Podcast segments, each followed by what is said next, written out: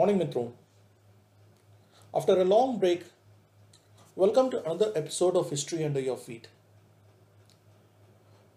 With the Jayanti of Netaji Subhash Chandra Bose just a couple of days away, today we take a look at a legend, a man who has been associated with him, and whose death anniversary falls on this date. Rash Bihari Bose the brains behind the Indian and National Army. The contribution of Rash Bihari Bose was summed, up by Thakin Nu, the ex-Prime Minister of Myanmar. If Netaji was the Garibaldi of the Indian National Army, Rash Bihari was more of a Mazzini. The story of Mr. Rash Bihari Bose forms a vital part of India's struggle for independence and the victory which was finally achieved was in no small measure due to his organizational skill and wonderful spirit of sacrifice. Rash Bihari Bose, one of the masterminds behind the plan to assassinate Lord Hardinge, the Viceroy, a key mover in the Ghadar conspiracy, a master of disguise camouflage and the founder of the Indian National Army. In many ways, Rash Bihari was the opposite of his more famed namesake. Netaji was a brilliant orator, one who could motivate people to shed blood for the cause of freedom, the charismatic leader who could sway the masses like none other. Rash Bihari, on the other hand, was more subdued, and with the somber voice, in a sense, he was quite the brains behind the stream, strategizing and building up the movement. And while Rash Bihari had his own escapades from the British, remember he changed his residence 17 times in Japan just to avoid detection. Nothing like Netaji's journey in a U-boat halfway around the world to Japan or Netaji's epic trek across Central Asia all the way to Germany. And yet in a way both men had the same burning desire for freedom. Both nationalists who believed that only an armed revolution could liberate India the man who received the Order of the Rising Sun and laid the foundation for the British Army, for the Indian Army, was born in Subaldaha village of Burdwan district in 1886 to Binod Bihari Bose, a small clerk. With his mother passing away when he was just a baby, he was brought up by his maternal aunt Vamasundari. He did his education from the Dupleix College Chandranagore, which was then under the control of the French. From an early age, Rash Bihari was influenced by both French and British political thought, and the French Revolution particularly motivated him. His teacher Charu Chand also ignited the revolutionary in, in him. Bankim Chandra Chatterjee's Anand Math was one of the books that shaped his ideology. Other one was Nabin Sen's Plasir Yuddha, a collection of patriotic poems, as well as the speeches of Surendranath Banerjee and Swami Vivekananda. For some time, Rash Bihari Bose went through a series of jobs at Fort William, the government press in Shimla, and the Pasteur Institute in Kasauli. He finally settled at the Forest Research Institute in Dehradun, where he worked as a head clerk. It was at Dehradun that Rash Bihari Bose soon got involved in the revolutionary activities, maintaining close contacts with the revolutionaries in Bengal and Punjab. He took advantage of the cover his job provided to execute his plans for manufacturing bombs was also coordinating with other revolutionaries. In a way, Rash Bihari emerged as a link between the revolutionaries in Bengal with those in UP and Punjab.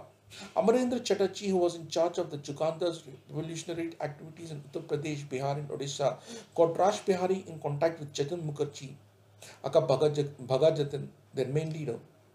The meeting with Bagha Jatin, whom Bose described as a real leader of men, was what gave impetus to his revolutionary gene. He planned for an 1857 sort of uprising interacting with native Indian officers at Fort Williams and also came in touch with Jatindranath Banerjee, Aka Niralamba one of Aurobindo's closest associates, with whom he met many members of the Arya Samaj. In 1911, the British government decided to change the capital from Kolkata to Delhi, a decision that was politically motivated in a way against a rising tide of nationalism in Bengal. The revolutionaries decided to strike by assassinating the then Viceroy Lord Charles Hardinge and hatched the plan in 1912. Rash Bihari was the mastermind behind this plan and on 23rd December 1912, A bomb was hurled at Hardinge at a position in Chandni Chowk where he was traveling on an elephant. While the Mahout was killed in the attack, the bomb narrowly missed its target, though Hardinge was badly injured. Basant Kumar Biswas, who threw the bomb, was captured, convicted, and executed after a huge manhunt and crackdown on the revolutionaries. Veer Savarkar described the incident thus On the breast of our motherland, a carpet of national humiliation was spread out, and dancers moved on it. For the nation, it was a funeral procession. Naturally, when others in Chandni Chowk showered flowers and coconuts, the representatives of those who felt the insult hurled a bomb, which rooted the elephant, killed one of the ADCs, and gave a bloodbath to the viceroys. Finally, the triumphant procession was turned into a funeral. Rash Bihari, however, managed to evade the British intelligence and went back to Dehradun, attended to his job like before without any suspicion. He took with him a truckload of bombs and even offered to assist the British in their investigation. However, knowing that it would be discovered sooner or later, he went underground. Soon the British were aware that he was a chief conspirator and he had a price of 75,000 on his head with his pictures in all public places. However, all the efforts were in vain with Rash Bihari managing to give the cops the slip always. His activities continued uninhibited. The Ghadar revolution breaking out provided him the next opportunity. With the outbreak of World War I in 1914, the Ghadar party began to plan armed uprising against the British with Indian immigrants in US, Canada and the Far East.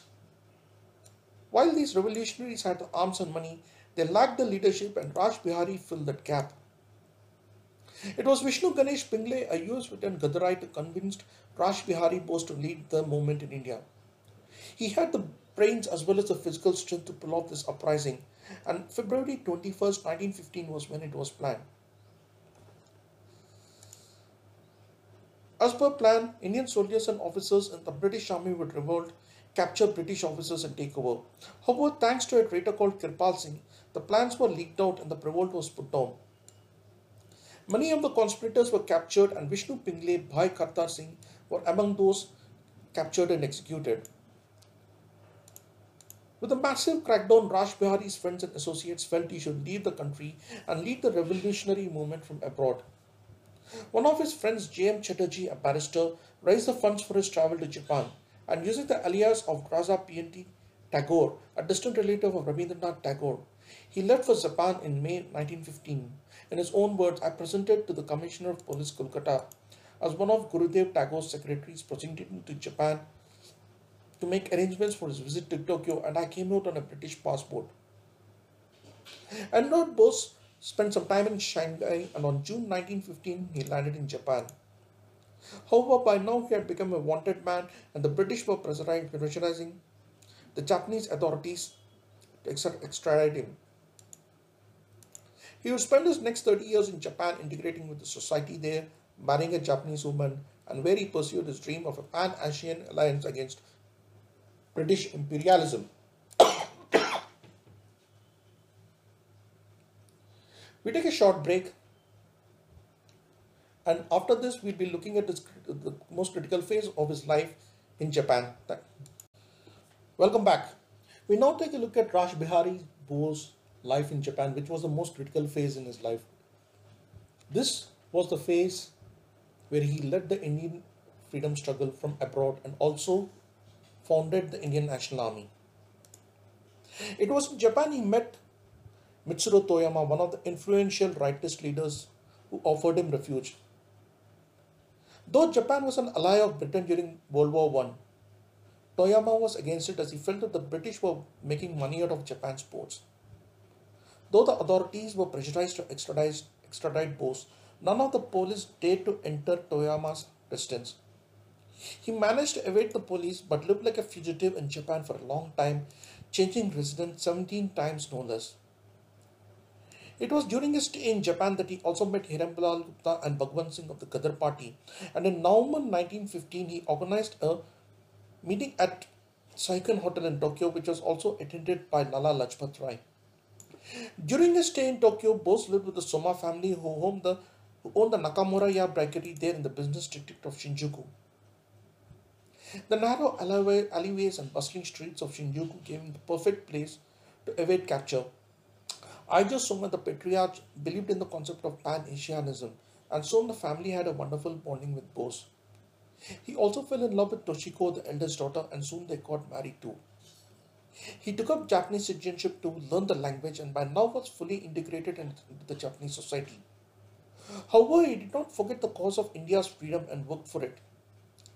An entrepreneur himself, he also introduced Indian curry into Japan, making Nakamura Ya the first ever restaurant, restaurant to serve curry.